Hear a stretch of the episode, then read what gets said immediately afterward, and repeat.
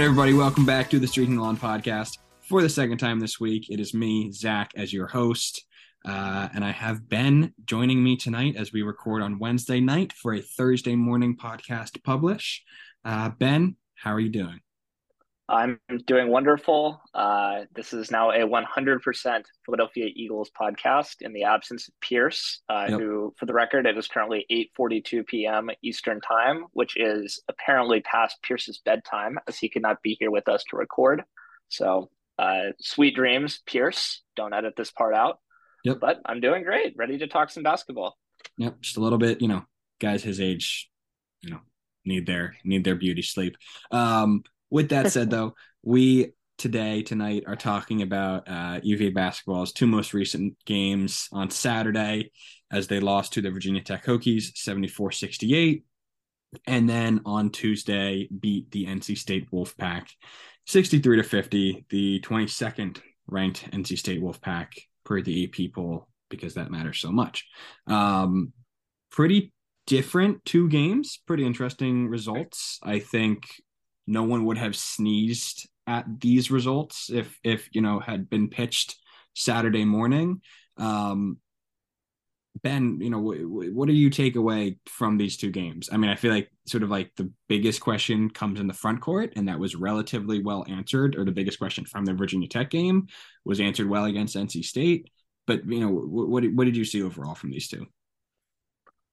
You know, I think I come away from this pair of games more optimistic about this team than I was going in. Uh, I think the positive of the NC State win outweighs the negative of the Tech loss. That Tech game was one where Virginia was not favored. Virginia going on the road against a Tech team that is a lot better than their record, uh, although they are currently losing to Boston College as we record, which is a little bit embarrassing in Blacksburg but a good team, a team that was favored and rightly so in a rivalry game, and a team that's offensively just sort of picked apart Virginia for yeah. 40 minutes. Uh, this is a team that even in Virginia's victory over them at home looked like they might have some sort of answer to Virginia's defensive schemes with this Mike Young big man passing, lots of movement, lots of cuts to the basket. And in Blacksburg, some more shots went their way. Uh, and they beat the Hoos in a game that was close the whole time, but always sort of felt like Virginia Tech was going to pull away, which they did eventually end up doing at the end. And I think the reason that I come away from this with optimism is that in the Tech game, the biggest issue Virginia had was absolutely in the front court, just dealing with guys with Grant Basile, Justyn Mutz moving the ball, extending out to the perimeter, and Virginia's lineups with Ben Vander Plas, Jayden Gardner just were not getting the job done. Uh, the absence of Ryan Dunn was one key thing. He only played 10 minutes, which is probably less than you'd expect against such a small ball offense. But the most yeah. notable absence, obviously, being Kadin Shedrick, who did not play in that game. Against NC State, uh, NC State obviously has one of the better big men in the conference in DJ Burns. Uh, big guy, 6'9, 275 with a smooth post game, and a guy who, after seeing Virginia get exposed by Virginia Tech, really scared me. Yeah. And this is an NC State team that is ranked for a reason. They're very talented with Terquavion Smith, Jarkel Joiner, Casey Morsell lighting it up, and DJ Burns. Four guys who are probably legit at the top of the ACC or near that at their position, right. and who I was really scared of going into Tuesday night. And Virginia didn't just beat NC State, they beat them pretty soundly. It was never a game that really felt like it was in question at any point after the initial Virginia run to sort of take the lead. Uh, NC State looked discombobulated. Uh, they looked out of sorts all night. They, I don't read that much into body language, but their body language on the court very poor. Sort of like just look lost in JPJ, yeah. which we haven't seen Virginia do that to a good team in a long time. And a lot of it came from solving the problems they had against Tech. They played Kadin Shedrick, matched him up with DJ Burns, and Shedrick absolutely got the better of him. Uh, whether it was winning on the defensive glass, whether it was winning in one on one post defense, stopping Burns from getting that left hand hook that he liked so much, or whether it was drawing fouls on DJ Burns and forcing him out of the game uh, about midway through the first half and in the second half uh, Shedrick came in and immediately made an impact. And simply showcased why he needs to be a part of the rotation going forward. I mean, he played 27 minutes, but it's so good to see him come back after this run of weird games where call it leaning into the small ball lineup, call it whatever you want to. It was strange that a guy who most advanced metrics grade as one of this team's top two or three players simply wasn't on the court at all. But I think we saw against NC State part of the solution to this front court problem that's emerged for the Cavaliers. In that, Shedrick is still a good player and still an impactful player when he's on the floor. And him getting his groove back is probably the most meaningful thing that happened in these two games. Uh, what did you think, Zach? Yeah, no, I, I think you know I line up very similarly with you. I think Kadin being able to bounce back like he did is huge. I do think for as good as DJ Burns is, he's a good matchup for Kadin because beyond mm-hmm. just sort of like putting his shoulder into him, the matchup does favor Kadin just because he's taller, quicker, um, lengthier. He he has that going for him. And it was sort of just like if he could avoid the dumb reach-in fouls, then he could probably stay on the floor as long as he didn't pick up three blocking calls. Um, so you know, I, I think in that case, like you know, it's good to see him be able to get comfortable again, and it's good. To, it was nice to see him offensively, like getting opportunities to finish at the rim because that's where he's at his best. You know, he, he's at his best when he can get um, you know, the passes from Reese and Kihei. And I don't think that sort of his ability to finish around the rim should necessarily be underrated or just sort of counted as like, well, that's just what big men do. Because I think that UVA doesn't really have that otherwise. Because I don't think Ben Vander Plas or Jayden Gardner, um, I mean, I know they're not just off of the stats. They're not, they don't finish as well around the rim as Kadin does. He's one of the best in the country at it. Um, even Poppy doesn't give you that. Just you know, being able to rely on, on having a guy you're going to dish the ball off to and is going to convert that into points the majority of the time is valuable. Um, especially if Ben Vander Plas doesn't really shoot well from three. All of a sudden, you know, I, I think the Kadin using Kadin for 25 plus minutes per game becomes necessary. Um, especially against these teams, you know, that, that do have that post threat. And so I think that was huge. I think we talked about it like the really big question mark for the personnel at this point in the season, like who hadn't stepped up, who hadn't sort of developed since the beginning of the year, it was Kadin. Everybody else has like made market improvement, or you know, they didn't really need to improve beyond what we saw in the first, you know, in, in non-con play, just because they were that solid and UVA played that well. Um, the backcourt defense, yeah, they they were it was tremendous. I mean, like NC State just jacks up shots, like that's what they do. Mm-hmm. So um taken with a small grain of salt, but like it makes sense that you know, they didn't really get hot other than Casey Morsell uh, starting very well. And I mean, his mentality is crazy that like the flip, the, the switch that was flipped when he went to NC State, just turning into this like absolute baller.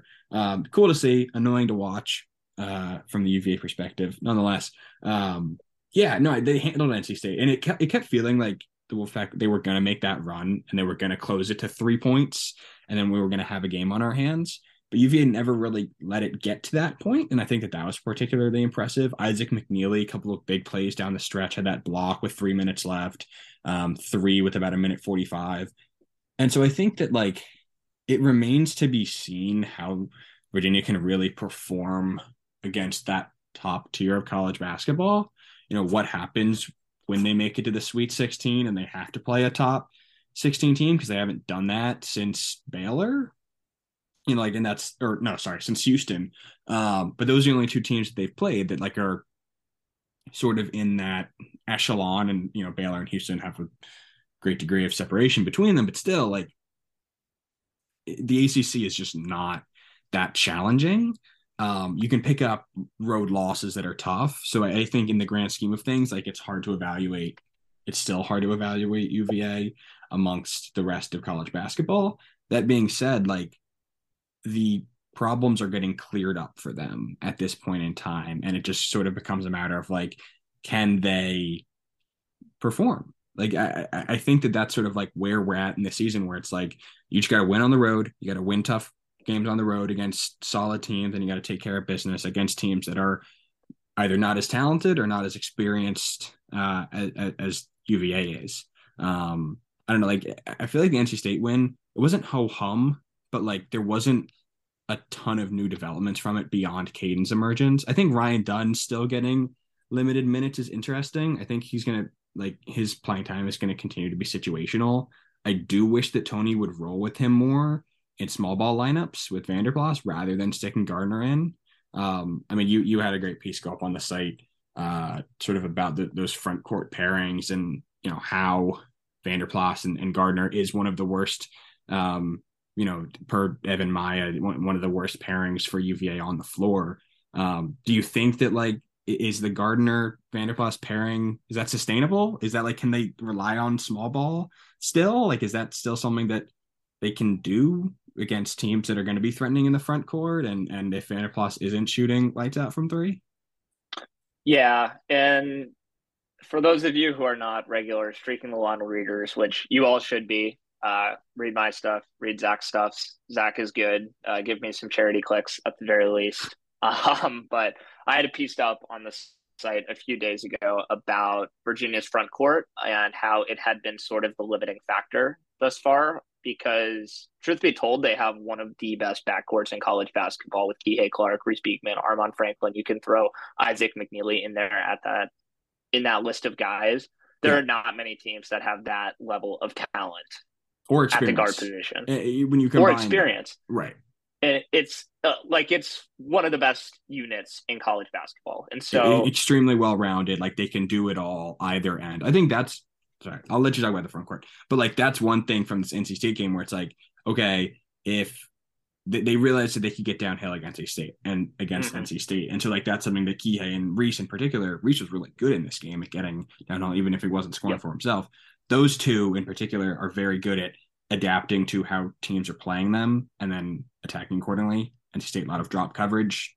Reese Beekman said, "Sweet, I'll just get downhill on everybody." Um, but anyway, back back to your your front court point. Yeah, um, but I mean, not to be elaborate, when they have Kihei, Reese, Armaan on the floor, they're outscoring teams by 27 and a half points per 100 possessions. That is pretty ridiculous. There are yeah. not many units in college basketball that can do that. So the issue, if there is an issue with the team that's currently tied for first in the ACC and probably the best team in the conference, it's the front court.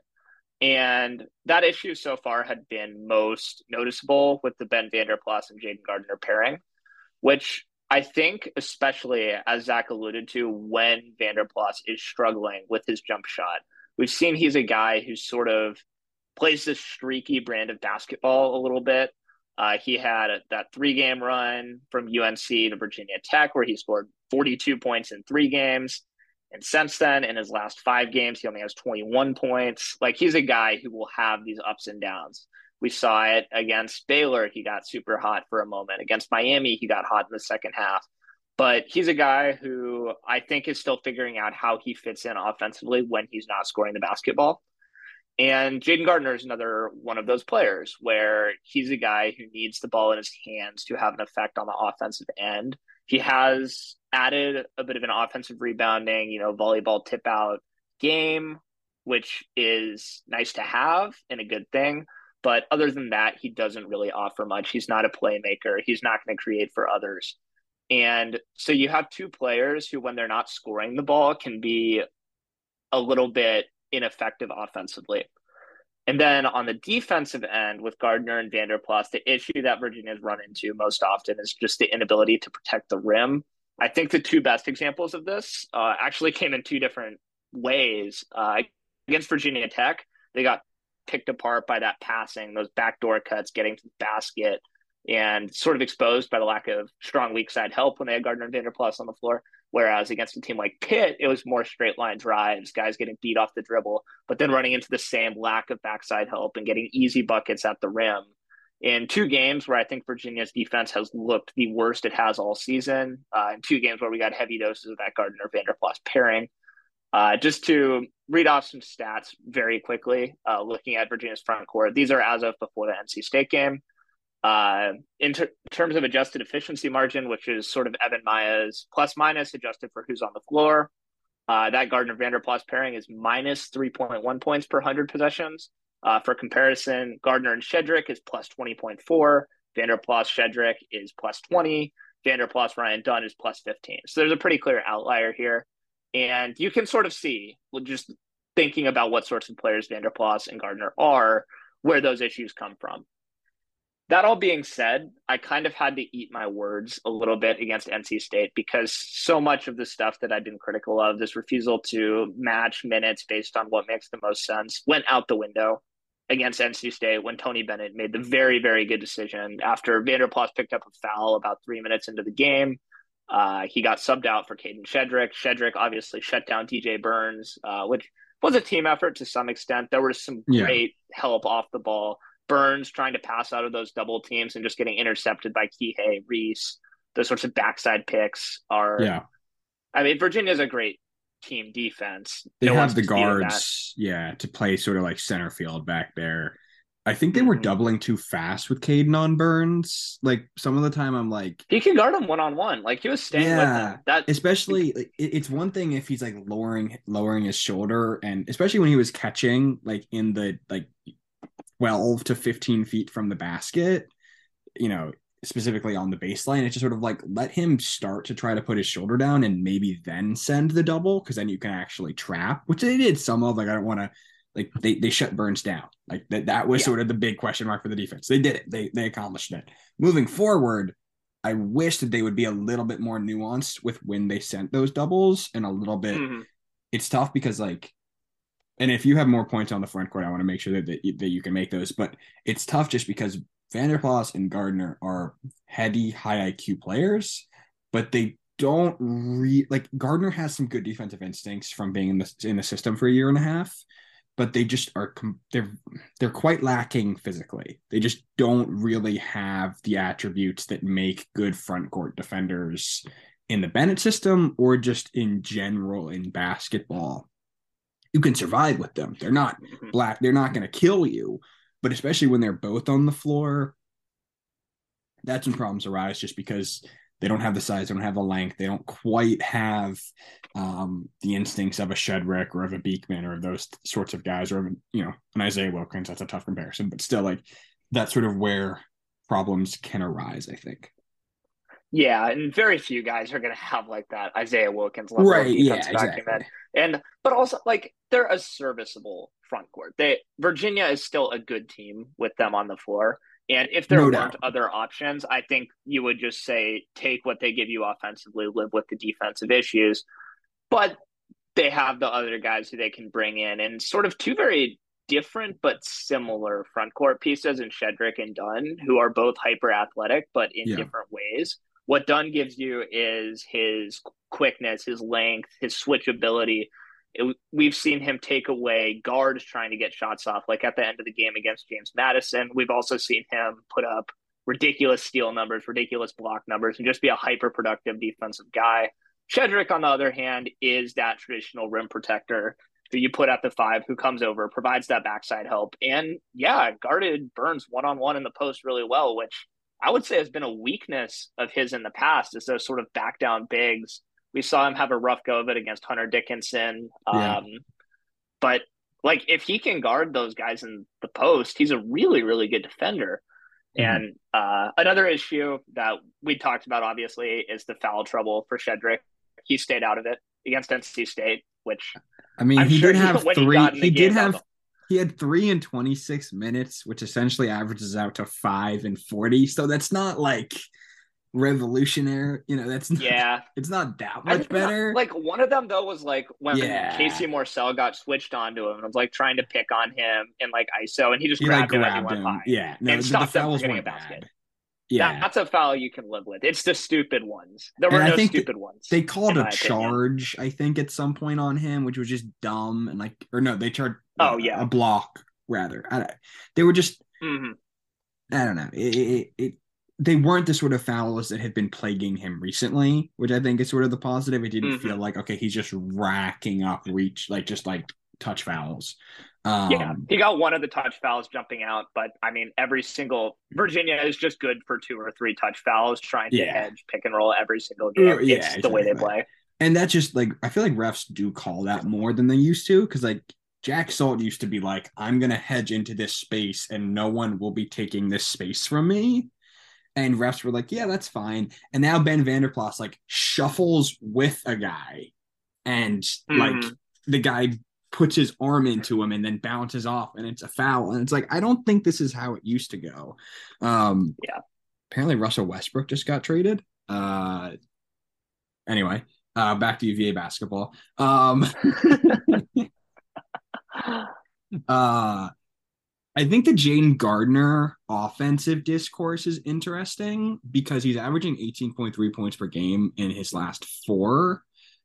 The efficiency still isn't great. Last night, he was six for 12 from the field. He was also six for six from the line. So if he's if he shoots his season average, which is four from would be closer to four for six from the line, maybe it's a slightly, you know, but I think it's hard. Like he gives you a lot on offense because when you're struggling to find production elsewhere, he can hit just sort of like dumb mid-range jumpers. like it just sort of like it's one of those things where it's like it's it's weirdly similar and and don't take this comparison too far, but it's really similar to like having a Kyle Guy type guy type player who you can just be like, okay, shoot the ball. We don't have anything else going on offense. Just take a shot and mm-hmm. we'll take our chances with it going in. The problem is that he takes that from two and not three. Um. That being said, like it's it's a tough balance because it's like if the offense isn't working enough that he's taking 12 shots in a game, that's maybe a problem. But if it's going in, then that's just the personnel being good. I don't know. What, what do you think? I mean, you got to live and die with it at this point. It's who Gardner is. He's one of the most experienced big men in college basketball. Um, he very clearly has his areas that he's comfortable in. Uh, he will get his shots from those areas, and he will get those shots whether they're going in, whether they're not. Against NC State, he took uh, eight mid-range jump shots, I believe. He was four of eight from the mid-range against Virginia Tech. He also took eight mid range jumpers, went one for eight on those. Oh, geez. And obviously, it's, it's, he actually, I thought he did a good job of being aware around the rim in that Virginia Tech game, yeah. especially in the second half when they came out. You could see they had that point of emphasis to get downhill, get to the basket. He did a good job looking for the ball. That being said, uh, one for eight from the mid range is just killer. Like that loses yeah. you basketball games because those aren't good shots. And when they go in, you can almost excuse it a little bit. When they don't go in, it just can't be the way you play. I mean, in hmm. that game, him and Armaan Franklin were one of, from 11 combined in the mid range. Those are just shots yeah. that should either be taken elsewhere or not. I won't even say they should be taken by different players. Those are probably your best mid range shooters on the team. They should be taken elsewhere. You don't need to live in the 12 to 16 foot hmm. area as yeah. much as the Hoos do sometimes. Although yeah. I like as you said, it's good to have a guy who can go get a bucket. It would be nice if it were a Kyle Guy or sort of along those lines, a Ty Jerome, who you can give the ball to at the top of the key and let him break his man down. But yeah, I guess you just have to live with what you have. And Jayden Gardner is the best individual shot creator Virginia has, for better and for worse. I think Reese is right there with him. Like I think that yeah. I think we're reaching that point where Reese has figured out, and I think that other teams have figured it out, but doesn't really help because like he's he's first of all he's so good getting downhill to his left. Like we can pull up the shot quality numbers, but like I think that's like his most efficient um play or you know type of offensive possession. You can break it down in, in greater detail than I can, but um he's just so good at, at getting separation from a guy and then finishing at the rim has been incredible the mid-range shot for Reese is something that he really does actually need to incorporate into his game because yeah. while Jane Gardner uh, takes too many two-point shots, Gardner's 40% from two this year. That's like from sorry, from the mid-range this year. That just like that's just bad efficiency. Like it, it, in a Nate Oats offense, like can you imagine anyway, n- not a What's crazy though is I feel like for the shots he gets, forty percent is actually decent. Like he's clearly practiced these shots a million times. He's clearly yeah. comfortable with them.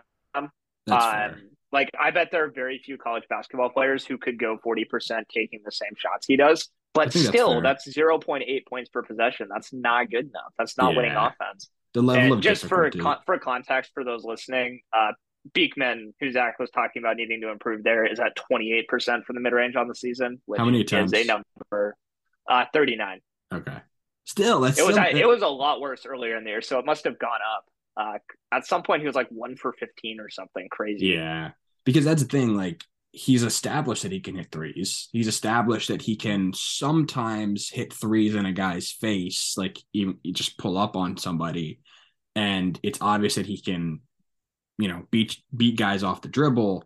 The problem is when they sort of like when he doesn't squarely beat them off the dribble mm-hmm. and, and and when it, it would be or or the other team has a shot blocker or there's just too much congestion in the middle of the of the court or in the paint um that's that you know it, it, that's not going to improve this season like if he comes back yeah that's something that he'll absolutely need to work on um I will say that something that concerns me about the UVA front court offensively is the inability to exploit mismatches. Like mm-hmm. you saw and again, like we're getting into a lot of sort of criticisms right now of the team. I think that's more so founded in what they can do in March than it is what they can do in the ACC.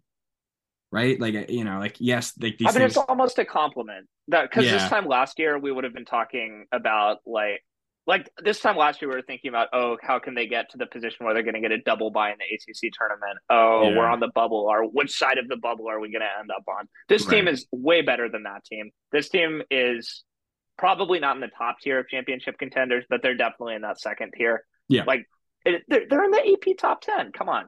Right. They're good. But that's why we're worried about national championship contention issues instead of can they beat St. Bonaventure in the NIT this year issues. Right. No, that's fair. And I think that that's all sort of the context that we need to incorporate into this. Um, but back to the point on ma- mismatches, like Casey Morsell switched on to Jayden Gardner yesterday, and it ended in a 10 foot mid-range mm. fall away jump shot that was contested like eh, just and, and, the same thing is true with ben vander plas like this those guys can't really exploit guards switching onto them um uva did well against switching defenses earlier in the season and i don't entirely remember how they necessarily did that i think a lot of it was just sort of the guards hitting shots um Threes. And yeah. yeah. So like I, I think that that was sort of the extent of it. And so at the end of the day, like this team is going to win and lose with its backcourt. Um, and so necessarily like if teams want to switch, then fine, we'll find a mismatch on the perimeter. It's probably not going to be down low because uh, that's not where you want the bulk of the possessions going anyway. I do think that you need to. I think if Armaan Armaan only took one three against NC State, I think he yeah. needs to be taking four to four to six a game. Like, I, and I, he, that's mm essentially what he's been averaging this year. But I think that any game that he's not is sort of like, well, why weren't we drawing these up for him? Because he's, I mean, yeah, yeah, Isaac is shooting a better percentage this season, but I think that Armaan needs to be included into sort of the like set plays just to get him open threes. He only played 23 minutes. Um, and I think Tony was just happy with what McNeely was giving, who played 28 minutes and had four points to Franklin's two. Um, you've only sh- shot two for eight from three against NC State and then six for 18 against mm-hmm. Virginia Tech, which sort of points to they relied on Gardner a lot. They relied on Beekman um, driving the lane a lot. Uh, but I do think that they probably need to see because if you can get Franklin going early, that gives a completely different dimension to your offense.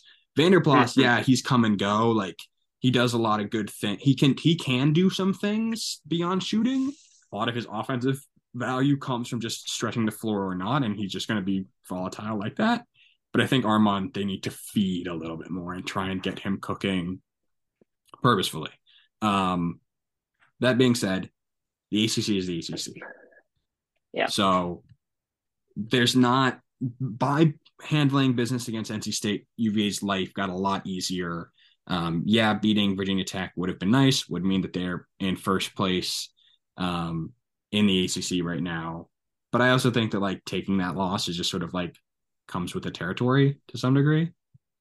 Uh, mm-hmm. Ben, do you have any more thoughts on NC State and Virginia Tech before we talk a little bit about Duke and a little bit about the sort of ACC picture as it currently stands? No, not really. I mean, I think they're going to be fine. Yeah. I think they're set up to win the ACC. Uh, they look like the best team in the ACC. The yeah. NC State win was very encouraging for me. Yeah, and, and that's you. if they can keep Shedrick rolling, like they're set. Yeah. No, absolutely. Um, I think beating NC State also basically knocked them out of first place contention. Now they're down at nine and five, um, below the four 10 win teams with Virginia Pitt and Clemson all tied at 10 and three. Miami having playing having played one more game at 10 and four. Um, and that's essentially who's going to be in the running to win the ACC down the stretch. Um. UVA plays Duke this Saturday. We should probably get into that matchup a little bit. This is a Duke team that uh, scored a big win on Saturday. Had a little yeah. bit of a letdown on the road in Miami. Uh, yeah. Losing to the Hurricanes by, if my math is correct, 22 points, 81 to 59. I think I did the math wrong, but I think I might have done it right. You're the stats guy. Um, Sounds right to me. What are you thinking about? What are you thinking about Duke right now? Where, where, where do you see him? I mean, North Carolina just lost to Wake by what? Freaking yeah. Well, it only ended up being it actually only ended up being seven points, but still, um, yeah. It was not that close. Uh, it wasn't that close, and they're on, and UNC's on a three game losing streak too. So I don't know. What do you think about Duke? I mean, I think the talent's there. It's just like, can they put it together? And yeah, so Duke, I am not. They have not been good this year. They have not been the Duke that we know and love. The Duke that was do we love? Do we, do we in so Duke? many seasons? The the, the, the that everyone else the, loved, the Duke like that we love to hate. The yeah yeah the Zion, RJ Barrett, Cam Reddish to the 2018-19 Virginia Cavaliers. They're not yeah, that yeah. team this year. That being said, I am always a little bit irrationally scared of Duke just because of how much NBA level talent they have on their roster that can just decide to turn it around and start playing really well at some point. Yeah. Uh, I think uh, Filipowski is a bit of a scary matchup if Virginia sticks with the Vanderplas Gardner front court because I think – Filipowski for Duke is a guy who's comfortable handling it, sort of a big uh, who can take it out on the perimeter. Uh, he started the season playing very well, the best of all Duke's freshmen. He's sort of cooled off a little bit, but I don't think Gardner or Vanderplas really matches up with him well. Uh, I think it'll have to be a Ryan Dunn game almost to guard yeah. Filipowski. Uh, and the other guy who has scared me recently, just from watching Duke play, is Dereck Lively. Yeah, I was to uh, say he around the basket on offense. Basically, all he can do is rim run and finish shots that are created by others for him, which is fine. Uh, I'm not too worried about him offensively, with the exception of offensive rebounding and putbacks. Defensively is where uh, the fear comes. This is a dude who was one of the top recruits in the country coming into this season. Holy crap! His block rate had, is third in the country. He had five blocks against Miami, um, eight blocks against North Carolina, Jesus. four blocks against Wake Forest, three against Georgia Tech, none against Virginia Tech, but then five against Miami. So he has more than three blocks in five of his last six games, including eight against Armando Bacot and UNC. He is, wow. and these aren't um, really blocks where he's getting caught out of position either. I think we've seen guys sort of chase blocks. He's athletic enough that he doesn't even need to be out of position to just be one of the best rim protectors in college yeah. basketball at this point. And Virginia really hasn't faced a guy like that this season. Uh, it worries me a little bit. Um, just what a defensive presence like that could do mm-hmm. to the Hoos. Um, all this being said, Duke has been pretty bad on the road this year. Uh, they had one really, really big win over Georgia Tech, which who cares? It's Georgia Tech. I think they doubled them up. Yeah, 86 to 43 yeah. doubled them up. But they, uh, other than that game, uh, lost by 22 to Miami on the road, lost by three to Tech on the road. That was a close game. But then eight to Clemson, 24 to NC State, 11 to Wake Forest. Like they have struggled on the road. Uh, they don't travel very well. They have like maybe the biggest home road split in the country, considering what Cameron Indoor is, and then they only beat Boston College by on one on the road. By one, I remember that game. Yeah. Boston College had a very good shot at winning that game. Like there is a reason Virginia is going to be favorites in this game, and pretty heavy favorites probably. Yeah. But all that being said, it's still Duke. It's still they Duke. still scare me. I think the lineups will be really interesting to watch in this game and could tell us a like you're not going to face another Filipowski Lively front court, and Lively's been playing more minutes at the five recently, like and not at the five, but just in general. Um, and so the two of them have been playing more together. Um, I think I don't know, like do you do you you say okay, we're going to run Kadin Shedrick and Ryan Dunn in the front court for 35 for 30 minutes, and then we're going to let our guards beat you because our guards are better than your guards. Like, do you commit to that, or do you say, all right, we're going to go Kadin on Filipowski and then ask Ben Vanderplas to survive against Lively and then pull him out onto the perimeter in the triangle to see if you can take his shot blocking out of the listen like Tony Bennett is very much I don't think he goes into games like this is how my lineups are going to go he goes into games mm-hmm. saying like this is our game plan and then adjust the lineups accordingly to have the team have the other team plays. I mean, against NC State, he was very quick quick to put Kadin in. So like there are exceptions to that rule. Um, I don't think that he's going to start Ryan Dunn and, and Kadin Shedrick, but do, do you have, you know, opinions on that? Just because I feel like the matchups, the matchup with Filipowski is most important, but the lively question is there because I think that if you told me that UVA loses this one 68 to 63, it's because Dereck Lively has six blocks on Kihei Clark and Reece Beekman, and Kyle Filipowski goes for 30 points because he's just cooking whoever is on him. So I don't know. Yeah, and I guess we shouldn't skim over some of the other guys Duke has too. Um, yes. They have Ty- Tyrese Proctor in the front court, uh, very good. I believe Australian or from New Zealand, uh, but came uh, from overseas. Uh, he's Sydney, Australia. Yeah, Sydney, Australia. Uh, very good combo guard, not a great scorer. Um, sort of think of like season one Reece Beekman if he was asked to handle the ball more, maybe. Uh, he's at 28% from three, uh, a guy who Virginia should be able to deal with, um, but a playmaker. They have Jeremy Roach, who everyone probably already knows. And then with Dariq Whitehead, uh, he's sort of their uh, forward recruit who's been like their uh, another one of their top first round pick, whatever guys. He's had some injury issues recently. I'm actually not sure what the situation is there, if he's going to end up playing or not. I'm he hasn't we'll played in the last the game. He hasn't played in the last four games. So he hasn't played. Yeah, he has some leg injury against Tech. Yeah. Mm-hmm.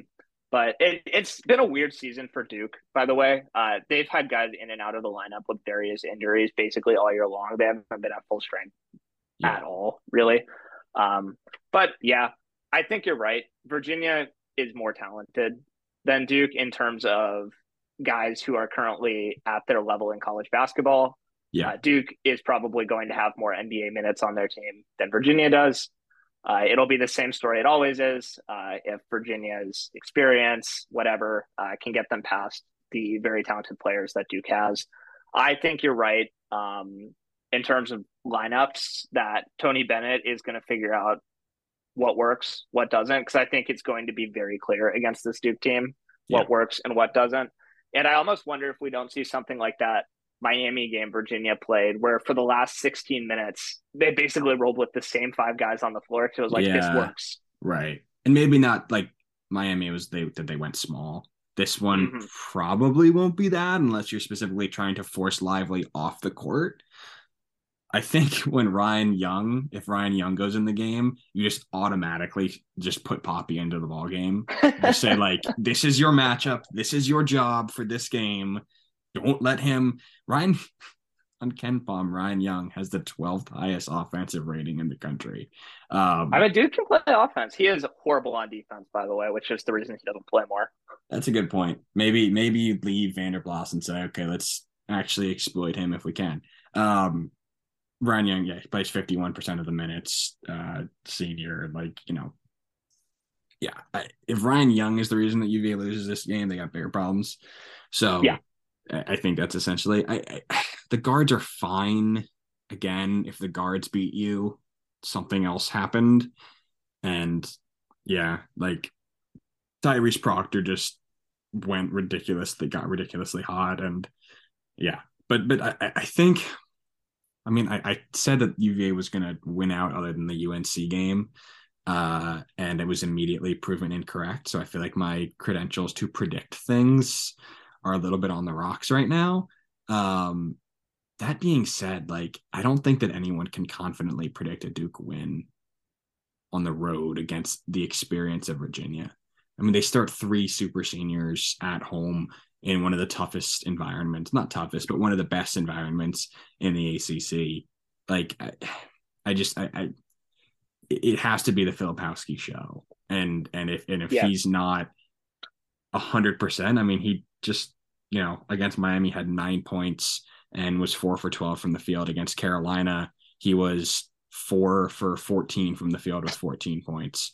Like, you know, if he has one of those nights, I think UVA wins this by 12. Um, yeah. And I, I, I think it shouldn't be too sweaty. I think it's Duke, and I think that it will be. But I, I still, I you got to be confident after seeing Kadin. Like after seeing Kadin against NC State, you have to feel so much better about how this team, like Duke prevents or sorry, not prevents presents tough matchups in the front court, but with Kadin playing like that against NC State, and actually, and it wasn't just against the the size and sort of bulk of um of Burns. Even when Burns wasn't in the game, Kadin still looked comfortable, and obviously the offensive threat that NC State has from its other bigs is not that meaningful or significant, but it's mm-hmm. still something. And It still shows like he's not just picking up all those dumb fouls that had been a problem.